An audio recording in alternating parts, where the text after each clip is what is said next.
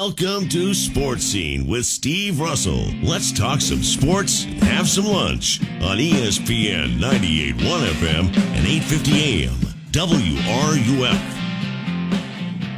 Hello and welcome into a Wednesday edition of Sports Scene, ESPN 98.1 FM, 8:50 AM WRUF. I'm Steve Russell. Time to eat some lunch and talk some sports. Sam producing the uh, broadcast today. Uh, pretty uh, a potpourri of guests today. Uh, hope to have uh, Savannah Webster, who is the softball coach at Santa Fe College. Uh, they open their season this weekend. Hopefully, they're going to join. She will join us. Gator baseball player Colby Halter. Gators begin practice for the season Friday. He'll join us. then Ramaya Elliott from Gator Track and Bob Nightingale from USA Today will talk about the Baseball uh, Hall of Fame inductees who were elected. They are the crime dog, Fred McGriff and Scott Rolen. Todd Helton just missed uh, by about two or three percentage points of getting in. He'll he'll get in next year. Um, you know what? I've always been a believer of this and in this, you know, instant coffee world we live in where, you know, on Twitter something has to happen right now, a lot of people looked at uh, what Florida got or didn't get in some ways via the transfer portal. Well, these other schools are going. Well, part of this is if you entered the portal in before the deadline, then you still had time to make your decision. Well, all of a sudden, Florida has, uh, and Billy Napier has done a pretty good job there. Uh, they just got uh, an offensive lineman. Uh, 24 7 Sports, as far as I know, first reporting this, we confirmed it, um, from who had played at Kentucky. So that's the 10th player to join Florida via the portal. He was a former five star prospect. So, again, Mr. Goodwin comes to Florida. And that offensive line group and what Florida has done, what they lost, they've gone out and tried to target. So, I want at least to throw that out there and report that to you. Of course, tonight, Gator men's basketball will have it for you at 6:30. Florida's got to win this game. I mean, you, you you just have to win this game. You you cannot afford not to. Uh, the women's basketball team got some good news. Uh, Lila Reynolds named a McDonald's All American, just the second athlete in Gator women's basketball history to earn that honor. So Florida not doing great this year, but help is on the way. So congratulations to her. Uh, let's get some phone calls. We will hear from you today. 3928255. You can email srussell at wruf.com. That is our uh, normal way to get us here and we will hopefully talk with you around our guests today. Tomorrow, the voice of the Gators, Sean Kelly here. Uh, Tom Luginbill from ESPN. You see him on college football broadcast. He talks recruiting too. We're going to get with him to get his thoughts on this whole portal NIL business. And hopefully, Ben Brown from Pro Football Focus here as well. Um, and then we've got some other guests coming up next week. Hopefully, my main man, James Bates, will be here. I'm looking forward to that. All right. Uh, yesterday, oh, l- l- let me do my baseball bit here. Okay. I'm watching when I got home yesterday because they had the they had the announcement I think after four yesterday. Scott Rolen uh, deserves to be there right? And I, one of the things I do like is that they have these committees now that can take a second look at people who, you know, the first time around for whatever the reason, um, didn't make it. And that's where Fred McGriff comes in. This is a case to me where a guy on his final try didn't get in, and he should have been in a long time ago. His name is Jeff Kent. Jeff Kent's offensive numbers as a second baseman scream for him to be in the Hall of Fame. And I think he will get in via this, you know, veterans group or whatever that is. But two things held him back. One, uh, he was considered uh, kind of surly, and and according to some, not a great teammate. But let me tell you something that he did. When he played for San Francisco, who hit in front of him? Anybody know? Sam, you want to guess who hit in front of Jeff Kent when he was in San Francisco? Some dude named Bonds. Okay? How many times did teams walk Barry Bonds and have Jeff Kent come up to try to deliver? That's a lot of pressure on a hitter, right? Because you know a, a lot of times you're going to get, but that also gives you opportunities. And he had opportunities and did a heck of a job. And the second thing, so he wasn't a great defensive second baseman either. Um, so, matter of fact, I won't give you the guy's name. One of the great nicknames of all time was given to a Gator player by Andy Lopez when he was coaching baseball here. Had a second baseman here who could really hit and wasn't much of a fielder. He called him the skillet. Think about it, right? Instead of a glove, a skillet. Um, and that's what I think hurt Jeff Kent, too. But he, I think, was the snub this time. And unfortunately, there's not guys here that scream out to be in the hall. Alex Rodriguez got next to nothing in support. Manny Ramirez, next to nothing in support. You know why. Ben Shelton, his run over at the Australian Open, but what a run. Great for him, great for the sport, great for the university to have that. So, really cool. Uh, I was hoping Coach would call us today, but for some reason, we don't have her, so we hope to get rescheduled. So we'll take calls 392 8255. You can email uh, srussell at wruf.com. And uh, BB says, stayed up late to watch Ben. He showed some good fight to win that third set after looking a little gassed in the second. Looks like he has the tools needed to develop and compete. Rough Edge is still good, young, quality kid with excellent support and family. Gator basketball, he says another scrappy win, 59 52. Gator Mike, hello. So Steve, these Gator these Gator basketball games are the worst kind of games because you nothing happens for you if you win, but if you lose, it's just absolutely backbreaking. Yes, you know, considering the stretch that's coming up right now. Um, and you know, South Carolina's a team that's had our number a little bit over the past few years, especially in the O'Connell Center. Right, right. And you know, I was obviously not able to go to as many basketball games during the COVID year, but one of the few that I went to was actually South Carolina. And so I've I'm a junior at UF now, and all three seasons, or the first two seasons, I guess, that South Carolina played here, I watched our guys lose to them.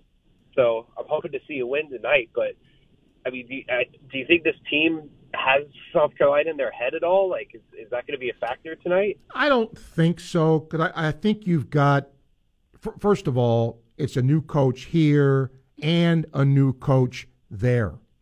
So, right. you know, you're not playing Frank Martin's, you know, rough and tumble, physical, you know, kind of kind of game that, that he played. And it's a, you know, a, a pretty new group of kids bo- on both teams. So, no, I, right. I, I, I don't think that plays into it tonight. I, if if the coaches had been the same and some of the kids had been the same, maybe, but I don't think so now. And then, so against Mississippi State, it was the first time we actually started hot and then cooled off. Usually, I think with every yeah, the other way around, yeah, conference game we've had this season, it's been the other way. What I mean, I didn't really see anything different other than that shots were going down at, that don't normally. I mean, was was there a switch that clicked, or do you think it had something to do with where Mississippi State was mentally? Well, remember, Florida scored 61 points. It isn't like they, you know, lit it up and scored 80 or 85, but you know, Mark Wise is a smart dude, and you know, I've learned a lot from him, and he's right when he says this, Mike. A lot of coaches always preach defense and rebounding, defense and rebounding, defense, and I get it, right? But the object of basketball is to put the ball in the net. Right. You, you got to score. So it doesn't have to be, you know, 90 to 88, but that's the object of the game. So No, for sure. I'm more just saying that, you know, most of the games, let's take the Texas A&M game, the second time we played them, for example. First half, we were on pace to score 24 points. Right. Right. Obviously, we scored more than that. Um, the Mississippi State game, the first 10 minutes of the game, we were on pace to score 70 or 80. So that's what I mean by starting faster. It doesn't necessarily have anything to do with the final score, but we have had objectively worse offense in the first 10 minutes of the games in every game this season except Mississippi State. Yep. So I'm more wondering if that's something we could replicate or not. Well, I that's a great question. I, I, I bet you Todd Golden is wondering that same question. Mike, I appreciate right, your call. All right, thank you. Thank you, sir. 1214, time check brought to you by Hayes Jewelry. We're going to hopefully hear from Gator baseball player Colby Halter, ESPN 98.1 FM, 850 AM, WRUF. Gainesville Sports Center. Here's what's trending now on ESPN 98.1 FM, 850 AM, WRUF. Good afternoon. I'm Daniel Haviv. Tonight, Gators men's basketball hosts South Carolina at the O-Dome. Florida is coming off of a tight victory on the road against Mississippi State and will look for their fifth SEC win of the season. Coverage for the game begins here at 6:30 p.m. For some local high school boys basketball, some notable games tonight include Oak Hall against Keystone Heights and Columbia at Hawthorne. Both games will tip off at 7:30 p.m. Former Gators tennis star Ben Shelton has emerged on the global tennis scene as he qualified for the final 8 of the Australian Open. And in the NBA, the Orlando Magic are in action tonight against the Indiana Pacers. The Magic will look to make it 3 wins in their last 4 games. That's your Gainesville Sports Center. I'm Daniel Haviv. ESPN 98.1 FM, 850 AM, WRUF. Been telling you for a long time now about Southeast Car Agency in Gainesville at 310 Northeast 39th Avenue. Was just there the other day. Really impressed with the vehicles they have on their lot right now. Great selection, great variety, great price points. And that's what's terrific about what they do. They give you, the consumer, a really good selection and a wide variety of vehicles to choose from. Cars, trucks, SUVs, foreigns, domestics, they're all there. You want to go online first and check them out before you go see them? You can do that. secars.com, very simple to do. All the info is there for you. Or go see them in person, Northeast 39th Avenue, and you can check out the vehicles for yourself. They're good people. Their sales staff always there to help, never tries to hard sell you. I'm a customer. I have been for a long time. I trust them. You can trust them as well. When you go see them in person, make sure and tell them Sports Scene sent you to the good people at Southeast Car Agency. You don't have to go through yet another year with that knee pain or back pain. People with chronic joint pain are getting real lasting relief from QC Kinetics. Hey, it's Steve Russell. QC Kinetics are the nation's leader in advanced regenerative medicine. Their unique protocols use healing agents from your own body to target aching joints, repairing and restoring damaged tissue so you can move again with no surgery, no drugs, and no downtime. Got shoulder pain, excruciating hip pain? If you have any arthritis pain or lingering pain from an injury, don't let them operate on you or give you more steroids and say no to the pain pills. Call QC Kinetics and see if their life changing, all natural treatments can get you living your best life in the new year. I'm telling you, people are raving about these treatments. This is the future of joint pain management, and appointments are available as soon as the next week. Make 2023 the year you say goodbye to joint pain.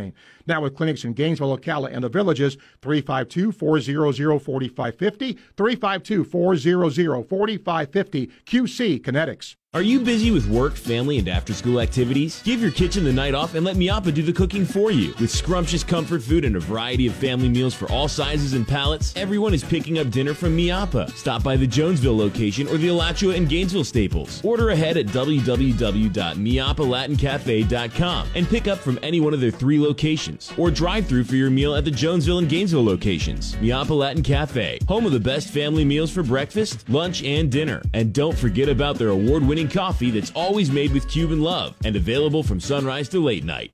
Dave Mays Automotive, we get the bugs out of your car.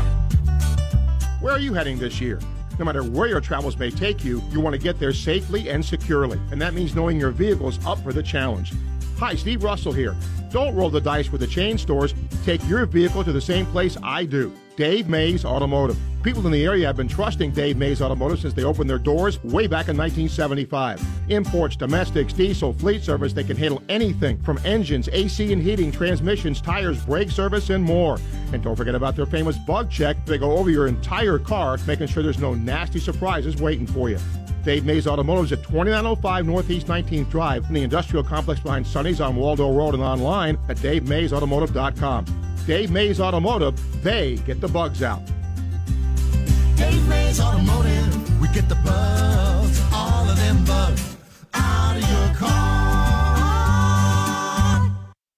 Coming in February, Florida Gator Baseball, right here on ESPN 98.1 FM, 850 AM, WRUF, and anywhere in the world on the WRUF radio app. Sports Scene with Steve Russell on ESPN 98.1 FM and 850 AM, WRUF. Well, Gator baseball and Gator softball, for that matter, not very far away. In fact, Gator baseball begins practices for the season Friday. And one of the veteran players back is my next guest. He is infielder Colby Halter. Halter, what's up, man? How are you? Hey Steve, how you doing? I'm doing Uh, all right. Pretty good. Yeah, man. Thanks for doing this. Uh, let's let's begin. Uh, you know, you just you you you could have left school and gone pro. You didn't. Why'd you come back? Yeah, uh, you know, there's a lot of reasons, but I think number one is that um, you know Gainesville is a pretty special place, and our program's a pretty special program. Um, and I love being here, you know, and I I wanted to be a Gator my whole life, and uh, it means a lot to wear the orange and blue. As you go into the season, you know you played some second, you played some third. You can play the infield. Uh, will you still play both? Will you stay stay at third, or do you know what that's going to be yet? yeah, um, it's a little bit. It's the beginning of the season, you know. The, the lineup at the beginning of the season is usually not the lineup at the end, so um, That's you never true. know. But uh, I think I'll probably start at third this year, and then um, you know, but we practice all of them, and I pride myself on being able to be all around the dirt. So You know, last year you guys rallied. It wasn't a good start. Obviously, you had a young, a lot of young guys, you know, pitching for you. All those guys now are a year older, and you get some help in, in the portal. Uh, as you look at your pitchers, what do you see? yeah, I think our pitching staff is um, definitely one of the most talented in the country, and um, not that that's not the norm around here, but uh, we're definitely looking pretty seasoned this year, and um, I'm excited to see them take a big step forward. So. I I know you know you've been here for a while. Everybody wants to you know maybe work on an on an aspect of their game you know over the summer to now. Any particular area that you did uh, in- along those lines? Yeah, um, you know, I'm constantly trying to improve as a player, but uh, definitely took a big step forward at the plate this summer and kind of just got back to being my natural self at the plate and um, looking forward to a big year. So.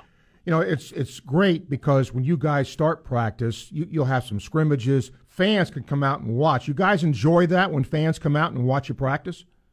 Oh yeah, it's awesome. Um, it's awesome for us, and I know it's awesome as a fan too. I, you know, growing up, I was a Gator baseball fan, and going to scrimmages is something really fun. You get to kind of see the game from a different perspective and um, be around when there's not a ton of people. So we interact with fans and uh, love seeing them come out, take pictures, and everything like that. So we'd love to have some fans come out. You know, I think it says a lot about this program that last year may have been a quote down year, even though you host a regional. Is that motivation at all for this year? Yeah, um, you know, everyone always says it's a new year, but there's definitely some wounds lingering. You know, losing is not fun, and uh, something we all remember, especially us older guys. And um, we're definitely looking forward to making a run this year in the postseason, hopefully. And um, you know, that's kind of what we preach every day. Is that's our goal, and um, everyone knows that. Colby Halter, our guest here, Gator baseball player. Gator's getting set to open practice uh, Friday for the season. You look at these polls, Colby. You guys are in every one of them in the top ten somewhere, but there's a heck of a lot of SEC teams there too. This league Yeah. might be really crazy this year. Yeah, the league, the league's always really good. There's no doubt about that.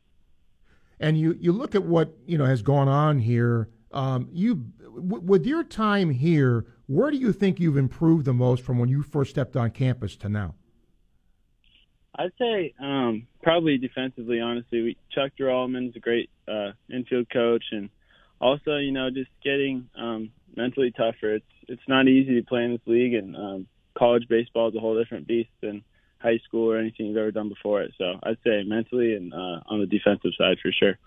You know, I, I don't know, and I sometimes forget this, even though I travel with you guys at, at times. You know, it's a long year. I mean, major Yeah. league guys play 162, but you guys can play, you know, 70 games if the season works out right. How much of a grind sometimes, even when you're winning, how much of a grind is it sometimes over the course of a year? Yeah, you know, it's it's definitely a long year. I, I look back on uh, from my freshman year, and I feel like I've been here a hundred years, but it's only been two and a half. You know, um, and I feel like I've grown so much in the past three years. So it's definitely a grind, but we all love it, and um, I wouldn't wake up and choose to do anything different any day. So. Last question. There's always new faces. Uh, can you tell us about some of them, and, and do some have a chance to, you know, crack the lineup or, or be on the mound a little bit?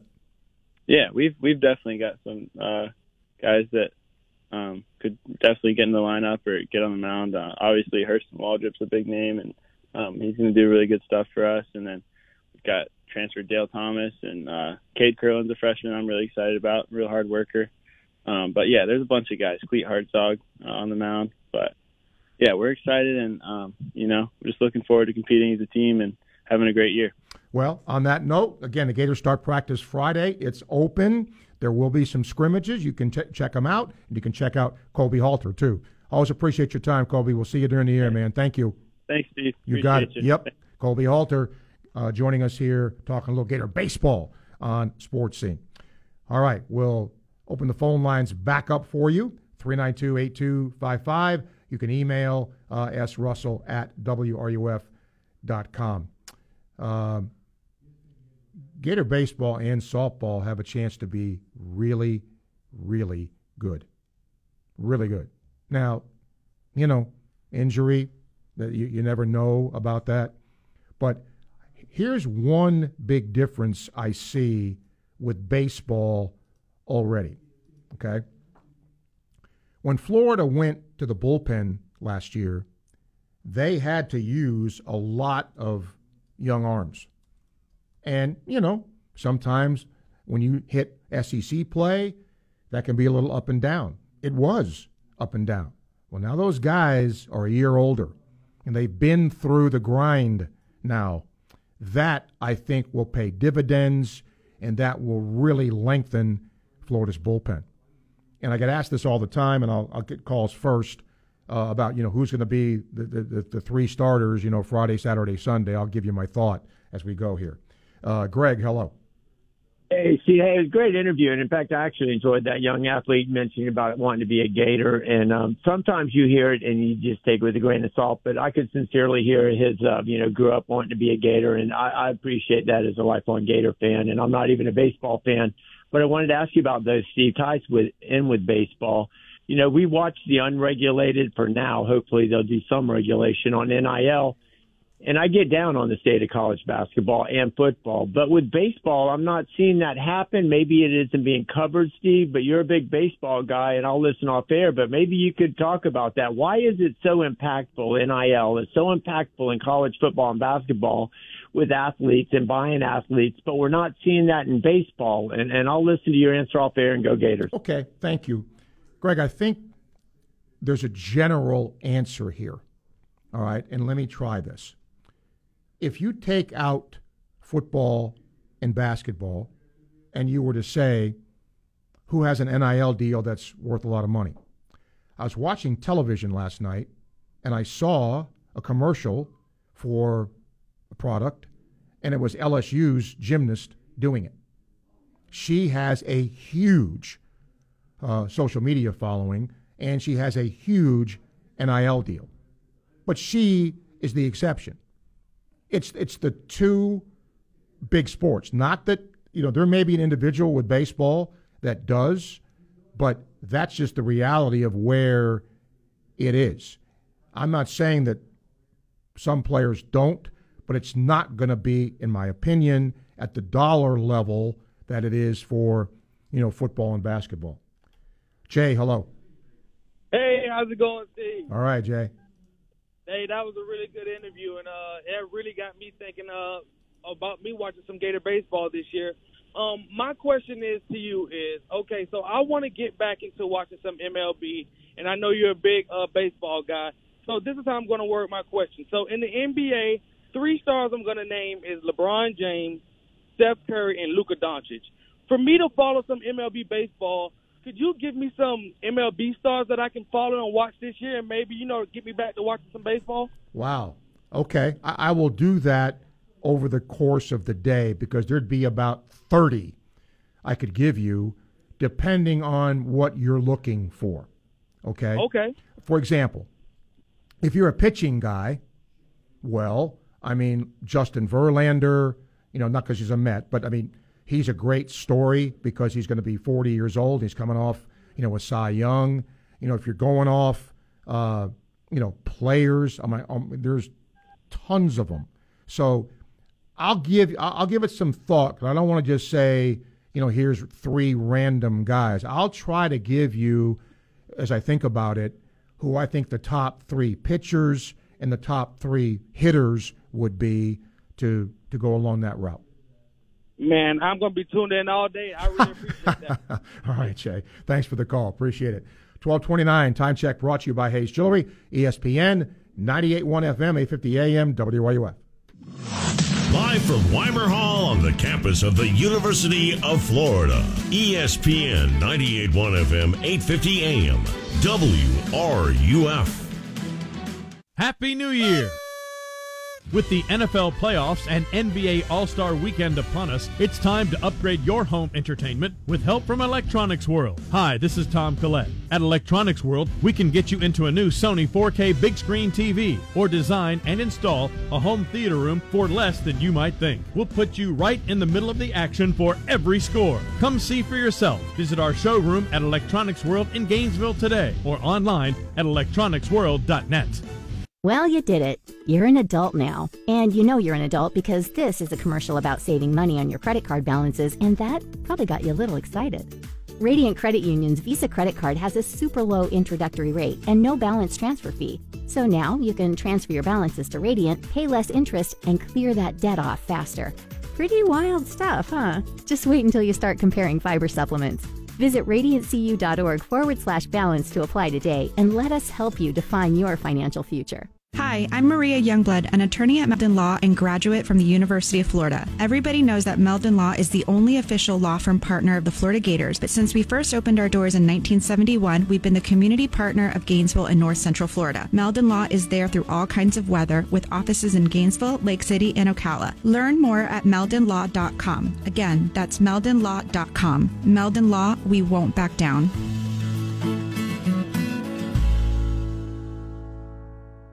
My partners had told me I should get my knee replaced. I was in my 40s and I decided that I wouldn't do that. That's orthopedic surgeon Dr. John Herzog, who found regenerative medicine years ago and became a believer. It changed my life around. It improved me to a point where I was able to jog again. That's when Dr. Herzog switched his focus from surgery to helping his patients with natural biologics. I've treated at least 5,000 patients. I believe your body has everything it needs to heal itself. Today, you'll find Dr. Herzog get QC Kinetics, the nation's leader in this exciting field of medicine that can give lasting pain relief with no downtime, no drugs, and no surgery. I have patients coming up to me that I did 10 years ago saying, you know, doc, my elbow's still working great. I'm playing tennis three days a week. Call QC Kinetics now to explore alternative ways to deal with your pain. It's a free consultation. Call QC Kinetics 352 400 4550. Now with offices in Gainesville, Ocala, and the villages. 352 400 4550. From the UF Weather Center, here is your WRUF weather update. Warm and windy early on today, then a broken squall line of thunderstorms should push through our area from northwest to southeast. Damaging wind gusts and heavy rain rates will be possible at times. Behind that line of storms tonight, skies clearing and temperatures dropping, lows in the morning in the low 40s. Sunny skies and staying breezy tomorrow afternoon, highs barely making it to 60. From the UF Weather Center, I'm meteorologist Megan Borowski. Keyshawn, J. Will, and Max. Key, I'm thinking about for uh, Valentine's Day with the wife, thinking like some chocolates, some flowers, maybe do like a nice dinner, something like that. Answer Max? your question before. What's Valentine's Day? You want to go? you want to go? What We made up holiday. So you don't do anything. You, you do nothing for Valentine's Day. What are they? What are they gonna do there? It's it's it's Ground Day. Key, Jay, and Max. Weekday mornings at 6 right here on ESPN 98.1 FM, 850 AM, WRUF. From athlete activism to athletic achievements, we have you covered. Your home for every important sports story. ESPN 98.1 FM, 850 AM, WRUF, the home of the Florida Gators. It's the Dean of Sports Talk in Gainesville, Steve Russell, on ESPN 98.1 FM and 850 AM, WRUF. All right. I'm going to go halfway here with the question I was asked about, you know, top three baseball players to watch. Two come to mind right away Ohtani, Aaron Judge. I mean, it, it, it's hard not to, to say, based on last year, you know, those two guys, right? Now, who's the who's the other one? Oh my God. There, I mean, you could I can't. Those two come to mind. The third one you could toss up, right? I mean, Machado, Betts, uh, just a whole bunch. I'll do the pitchers in a minute. John is up. Hi, John. Hey, good afternoon, Steve. Uh, before I get to my Ben Shelton comment, um, you know, you talked about the Gator baseball team last night where they they got that regional, and it was a tale of two games in that last game against Oklahoma where we were just I won't say we were dominating, but at the, at the mound we were dominating because I was sitting behind home plate and, and I could just see the Oklahoma players just logging up to the mound, up to the plate because they were just so the heat was just taking a toll on them, and then you know that long rain delay, and they got re- I guess rejuvenated, and you know, in result that they uh they, they benefited by the cool weather in that in the in at the end of that game. So I just think you know with the Florida weather was was a factor until the rain delay. I just thought that was kind of a shame for them. Yep. You know, so anyway, you know, it's looking forward to baseball this year. Uh, ben Shelton, you know, he bowed out. I know you probably talked about it at the beginning of the show, but uh, you know, he lost three three sets to one, but the first and fourth set, he he had his opportunities there, and at one or two points are you know, you know, cost him the match. So I'm I'm I'm excited and I'm proud of what what he's done so far in the Australian Open. I hope he can build on it. And I guess if you could say a, a glaring weakness that I see in his game right now is his return to serve. Um, I mean, Tommy Paul is a, is one of the uh, up and coming Americans who has a great serve. But I just thought that you know both those guys serve pretty well. So looking forward to seeing what he can do, and hopefully he can uh, build on it and, and, and continue success. Yeah, and, and I hope I hope that now, uh, you know, people aren't going to look at Shelton and think, well, he should be in the, you know, uh, in every tournament he should be in the top eight or something. I mean, he's 20 Right. years old. He made a heck of a run, and let's Yep. see, let's hope he builds on it. And certainly, I'm sure he'd be the first to tell you, you know, there's aspects of his game at this level, you know, he's to need, he's going to need to get better at. But look, who's playing on house money, so it was kind of cool. Yeah, you're right. That's right, man. Hey, great show, Steve, as always, and talk to you later. Thank you, John. Uh, okay, my pitchers, when he's healthy, when he's healthy, Jacob DeGrom's the best pitcher in baseball. Period. Period. Okay. Um, after that, I don't know that there's just, you know, Verlander would be number two. And again, with a third one, I, I don't know that I can just say there's a guy. Th- those two come to mind. I wouldn't do Scherzer, but I'll tell you who is really good that nobody gets to see unless you live in Florida is Sandy Alcantara. He would be my third. He was lights out with the Marlins last year. Chris, hello. Hey, Steve um, you know, I, I was looking at the college basketball poll for the first time last night. Um, this is when I start to get excited about college basketball, and and I saw uh, FAU is 17 and one. Um, College of Charleston is in the top 25. St. Mary's College, bunch of Big 12 teams, and I just was thinking about why we love college basketball so much. You know, there's a tournament of 64 teams. There's a chance for Cinderellas, and we've been lamenting for years that like college basketball is being ruined by the Blue Bloods and Sonny Vaccaro and these fake AU squads that hand out bags of cash for the top players to go to certain schools, coaches under FBI investigation.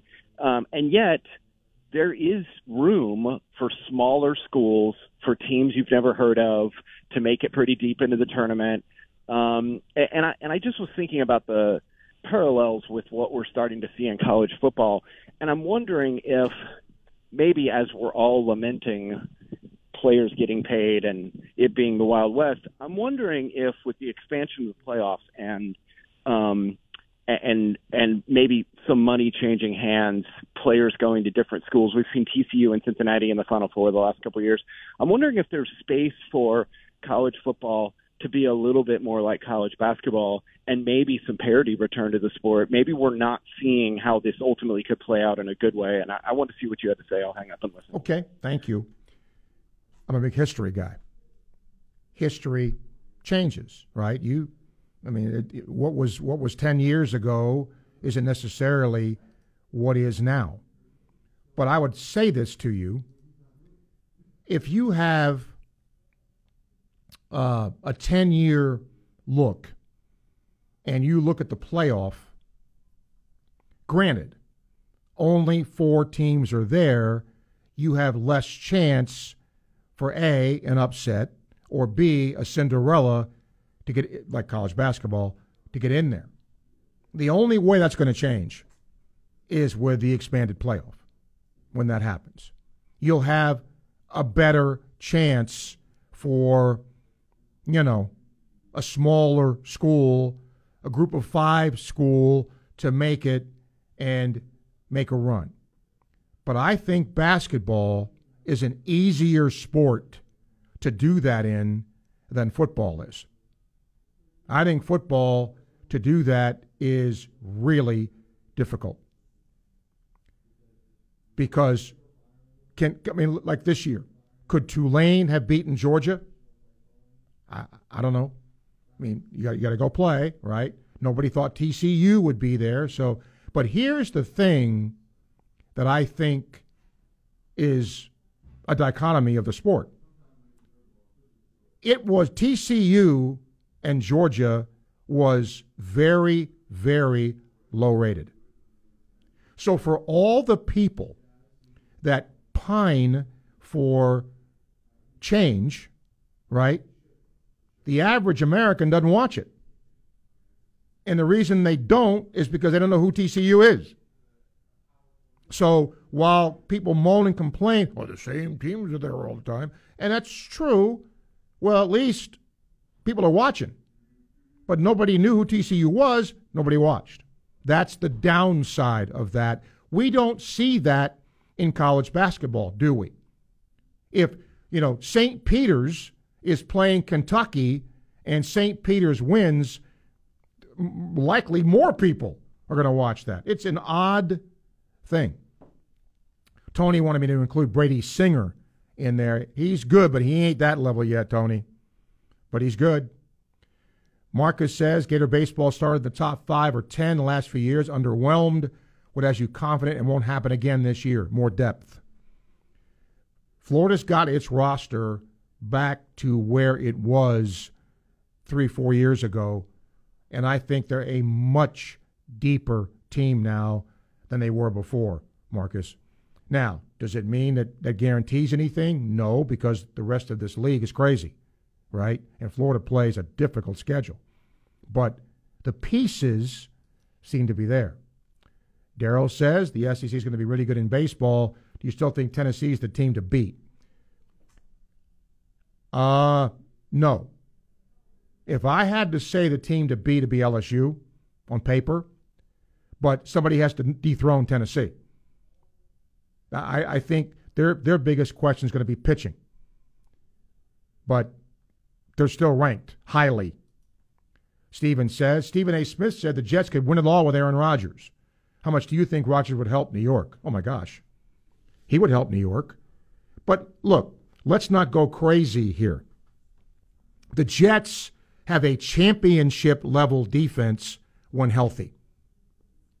They are pedestrian offensively, even with Aaron Rodgers. Wilson, a rookie, did a really good job for them this year. The, the running back before he got hurt did a really good job for them, but they still need a couple more playmakers to be, in my opinion, championship level. Marcus, a theme in some of your recent calls was that a school of the stature of Florida should attract better recruits, better known coaches, spend more NIL money, etc. You were brave enough last week to point out we may have been a top tier football program in the past, but are not at this time. Our last championship was in 08. Today's player prospects were three or four years old that can't relate to our glory days. That's true. The only thing I'd like to add is the nostalgic perspective is not unique to Gator fans. I have good friends in Nebraska and Texas, and guess what? They feel the same. Oh, yeah. No question. That that is very, very true. Because, you know, like Springsteen, man, glory days. They were good, and it's been a while. So and I think it's and, and Texas and Nebraska and to some extent Florida prove that it's not as easy to reclaim the mantle if you make enough errors. 1244, time check brought to you by Hayes Jewelry, ESPN, 98.1 FM, 850 AM, WRUF. Gainesville Sports Center. Here's what's trending now ESPN 98.1 FM, 850 AM, WRUF. Good afternoon. I'm Daniel Haviv. The Florida Gators football team has just landed a huge commitment. Former Kentucky offensive tackle Kiyaunta Goodwin has committed to Florida. Gators men's basketball hosts South Carolina tonight at the O-Dome. Florida is coming off of a tight win on the road against Mississippi State and will look for their fifth SEC victory of the season. Coverage for the game begins here at 6:30 p.m. Santa Fe men's and women's basketball take on Florida State College at Jacksonville tonight. The women tip off at 5:30 and the men play at 7:30. And for some local high school boys basketball, notable games tonight include Trenton against Bell and Columbia at Hawthorne. Both games will tip off at 7:30 p.m. That's your Gainesville Sports Center. I'm Daniel Haviv. ESPN 98.1 FM, 850 AM, WRUF. The Rodeheaver Boys Ranch in Palatka does really great work, ladies and gentlemen. If you want to know exactly what they do, how they do it, how long they've been doing it, all you have to do is Google them, and you can see their history and see what they do to help at risk young boys from troubled homes. You can Google Boys Ranch Palatka or go to rbr.org and you can learn more. But the bottom line is this they need your help because they subsist because of your generosity in giving them donated vehicles, all different kinds cars, trucks, boats, RVs, motorcycles, just about any kind of vehicle, and you don't want it, they can take it because the kids repair them and resell them. It teaches them real life skills. And don't forget, your donation is tax deductible. To learn more again, go to rbr.org. If you're a diabetic, we have great news. You can end the painful finger sticks with a new CGM. Plus, they may be covered by Medicare, Medicaid, or private insurance. If you test and inject daily, you may qualify. Call US Med now to learn more. 800 513 1652. 800 513 1652. 800 513 1652. That's 800 513 1652. The following message is sponsored by the Florida Department of Elder Affairs, the Florida Association of Broadcasters, and this radio station. Sarah is 64 and loves to garden. Recently, her health insurance ran out, leaving her worried about more than just weeds. She called the Elder Helpline and spoke with a volunteer Shine counselor about her options. There, she received free, unbiased counseling on health insurance for those on Medicare. For more information or to volunteer, call 1 800 963 5337 or go to floridashine.org. Hi, this is Dr. Luis Rodriguez of Exceptional Dentistry. Hear what our clients have to say about their experience at Exceptional Dentistry. I was really looking for some top of the line dentists to uh, be under their care. I mean, from the first day I came here, when you walk in, they treat you just with the utmost kindness. I've never known dentist or any uh, health care provider in my life that has the compassion towards people that they do. It's just very well worth it. When you leave, you just feel great. But if you want good quality work and dentists that really care about you as a person and your your health care like that, come to Exceptional Dentistry because they are exceptional. This is Dr. Luis Rodriguez, and if you think you have dental problems that are too big to overcome, we're here for you. Please visit us at exceptionaldentistry.com. That's exceptionaldentistry.com. Follow ESPN Gainesville on Twitter, Facebook, and Instagram. Stay up to date with the latest information, interviews, stories, contests, and events. We are 98.1 FM, 850 AM, WRUF, the home of the Florida Gators. This is the voice of the Gators, Sean Kelly, and you are listening to Sports Scene with Steve Russell, right here on ESPN 98.1 FM, 850 AM WRUF, the home of the Florida Gators. Sean's scheduled to be with us tomorrow, as he is on Thursdays. You can call him, email him with your questions and comments, especially after we see Florida play uh, basketball tonight. 3928255. You can email srussell at wruf.com. You know, it's interesting. Uh, if you take a look at the SEC in basketball, uh, there are, it's, it's that way really in uh, men's and women's basketball. Look at the men, okay? Alabama, Auburn, Tennessee, Texas A&M all have just one loss. The next best teams are Kentucky and Florida with 3. Missouri won last night. So they're even at four and four. Mike White's team is three and three. Everybody else, six teams, are below 500, and four of them, South Carolina, Mississippi State, LSU, and Ole Miss, only have one league win.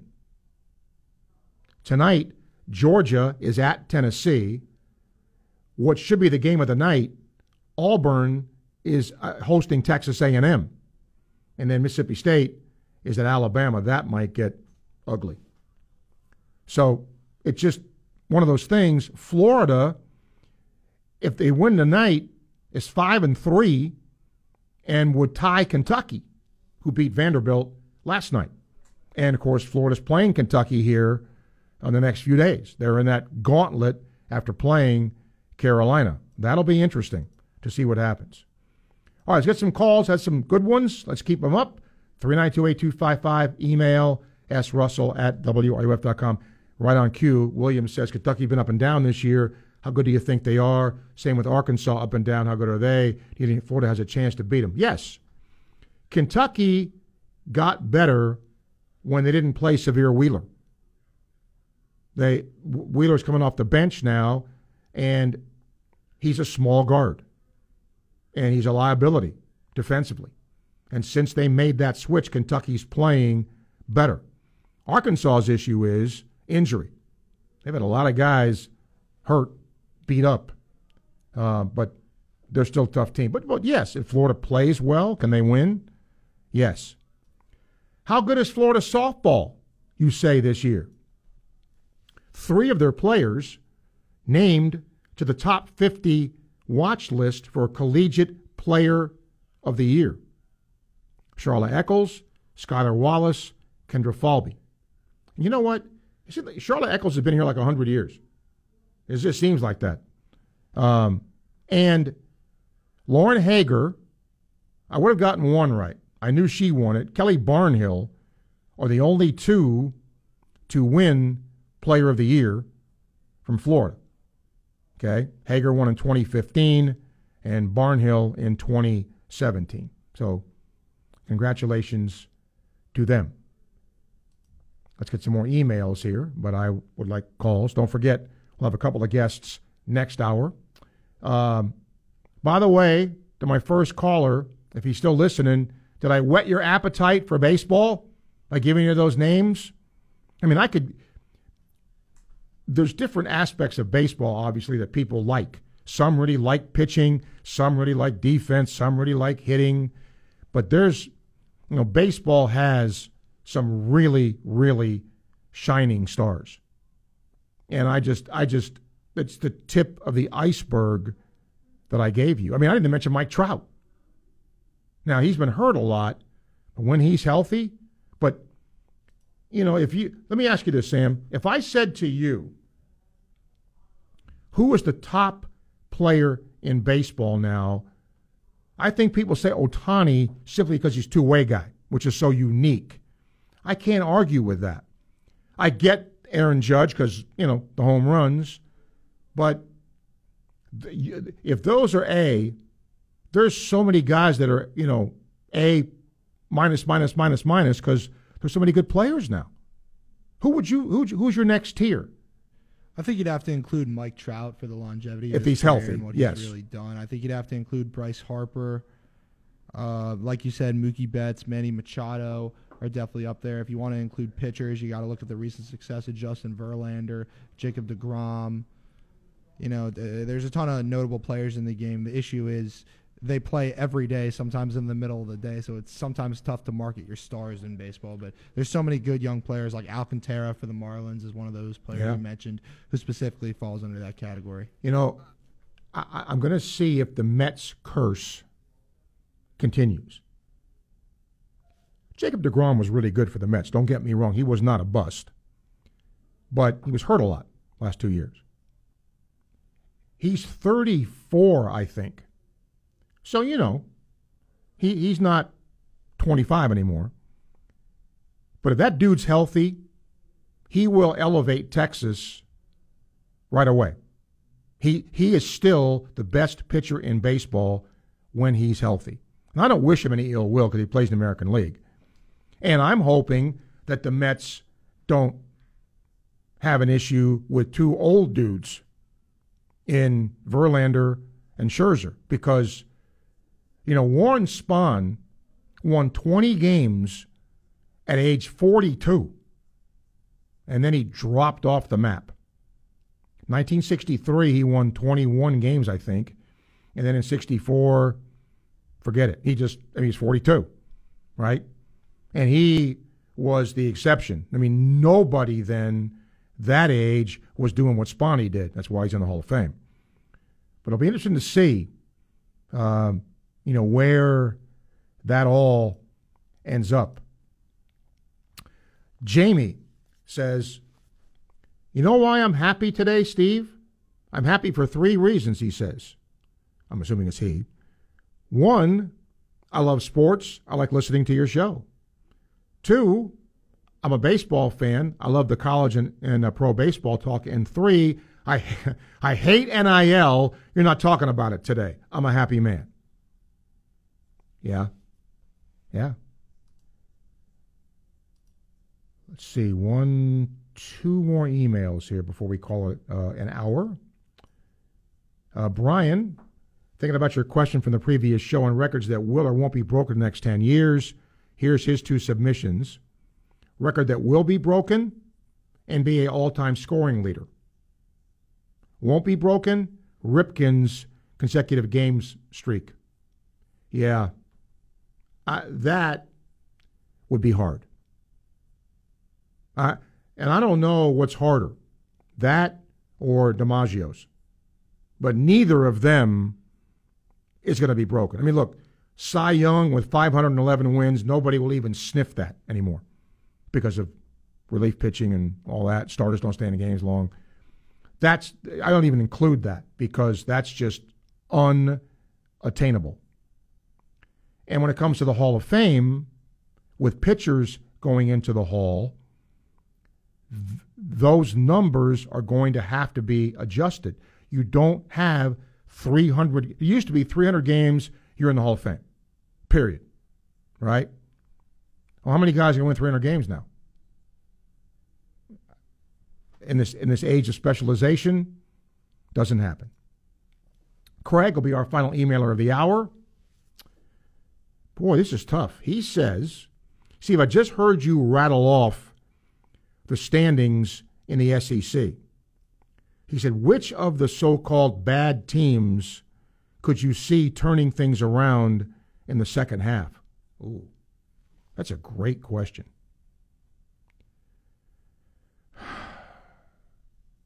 None.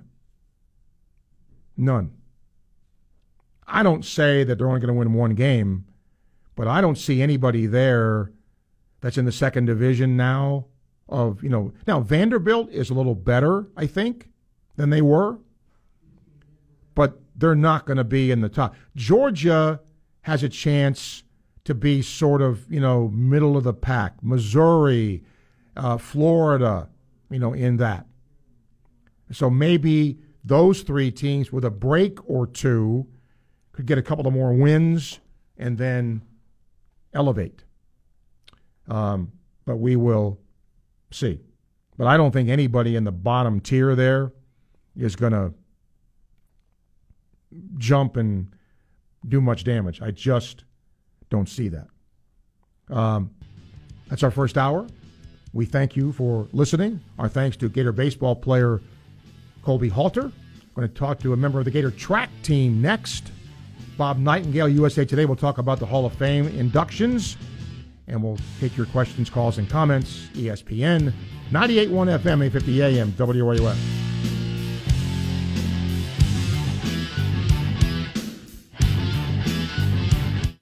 WRUF Gainesville, U251CG Gainesville. From the Spurrier's Gridiron Grill Studios, we are ESPN 98.1 FM, 850 AM, WRUF.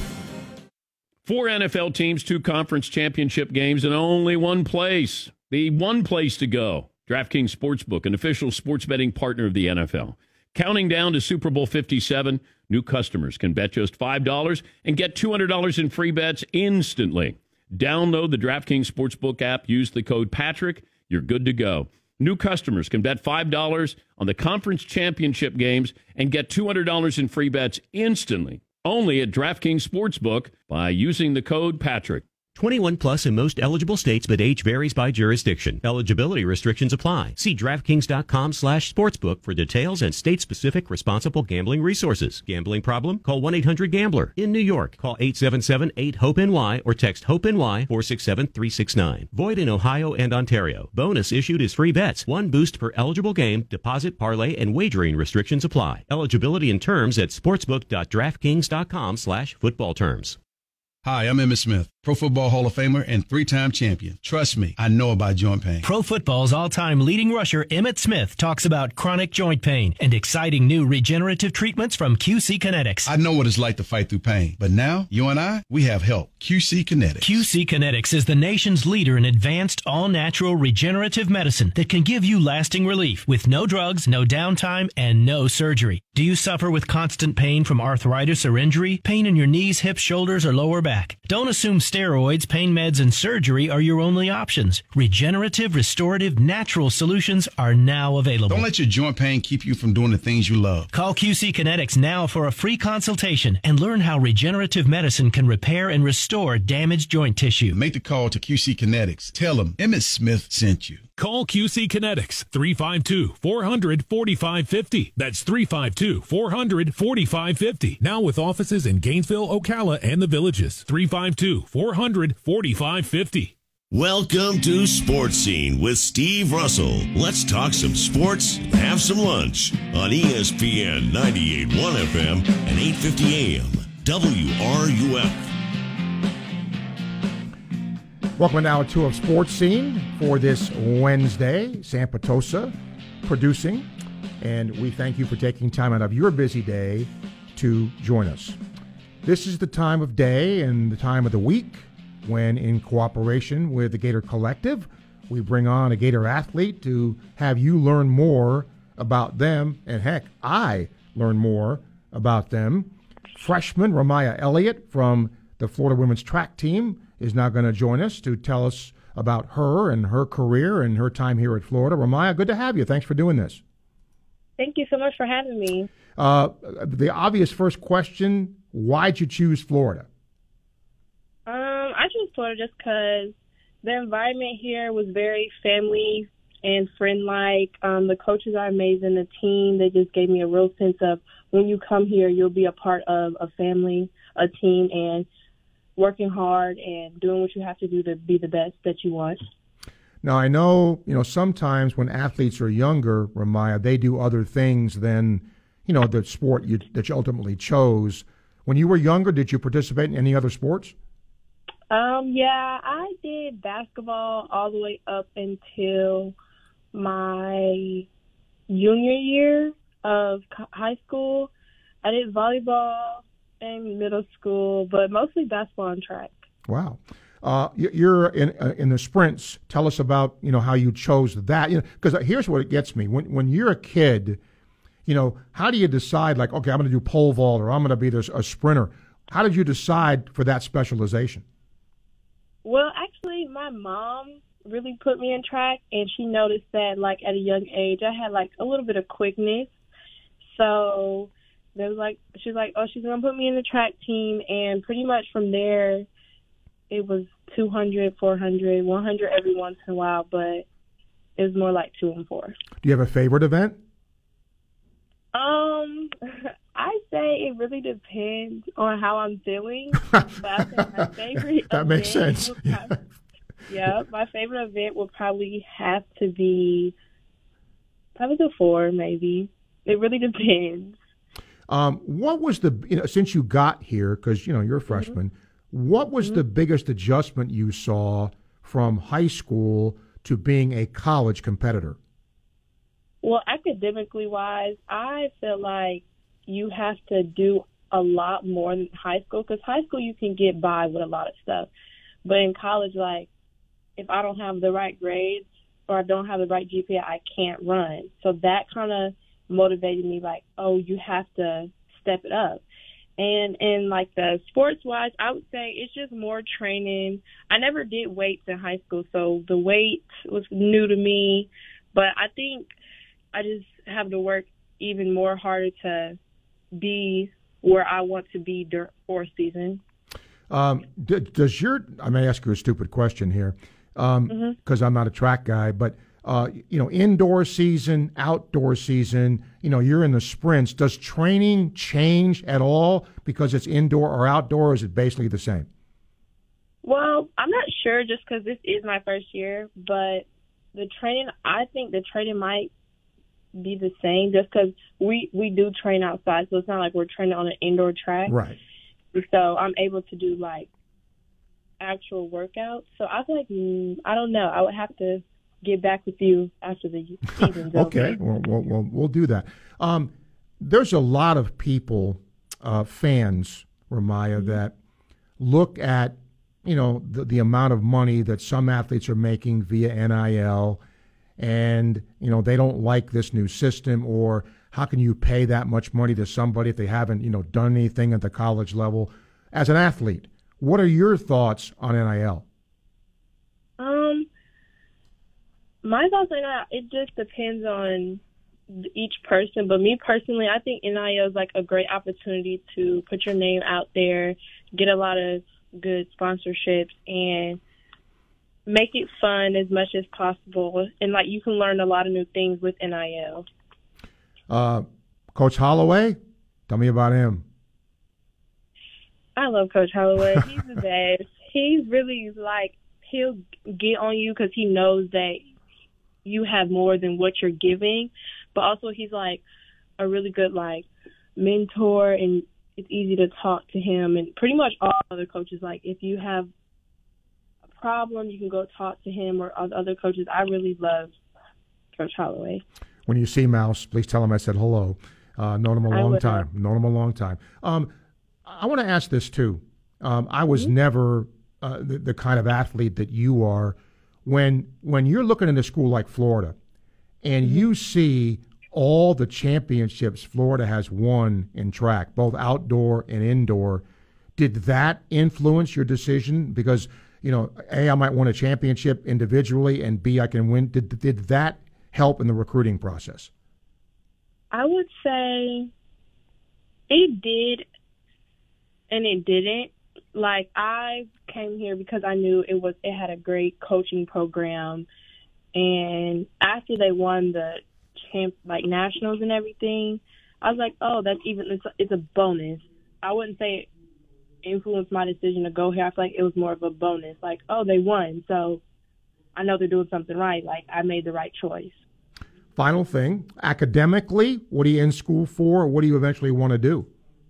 Um, I'm in school for I am majoring in business, but I'm also taking the pre med route. Whoa. And yeah, everybody says that, but yeah. I um want to be an anesthesiologist. Oh, okay. That's that's interesting. I see in, in, in interviewing athletes, I just love to know what they want to do, you know, after their Mhm. careers, and that that's something Mhm. something that's really really cool. Well, I appreciate you doing this, and I wish you success uh, as you as you continue your career here, Ramaya. Thank you for taking time to talk to us. Thank you, and thank you for having me. You got it. Thank you. Ramaya Elliott, freshman from Indianapolis, by the way, uh, specializing in the sprint events for Coach Holloway's track teams. Uh, okay, uh, we'll have time for your calls here 392 8255, and you can email srussell at wruf.com. We will talk with uh, Bob Nightingale from USA Today uh, shortly here uh, after, or to talk about the uh, Hall of Fame selections in baseball. And uh, after that, uh, it'll be us. So hopefully you'll call us up and talk a little sports today. That would be really, really nice. All right, let me get to a couple of emails. Got a lot of emails today. Let's see here. Uh, James says, What's your prediction on Brady and Aaron Rodgers? Do they both come back? If so, with which teams? How do you feel about Rodgers potentially going to the Jets? I've been asked this a lot. I think because the Jets had Brett Favre at one point. Well, if you can get Brett Favre, you can get because they both play for the Packers, obviously. Look, I think both come back.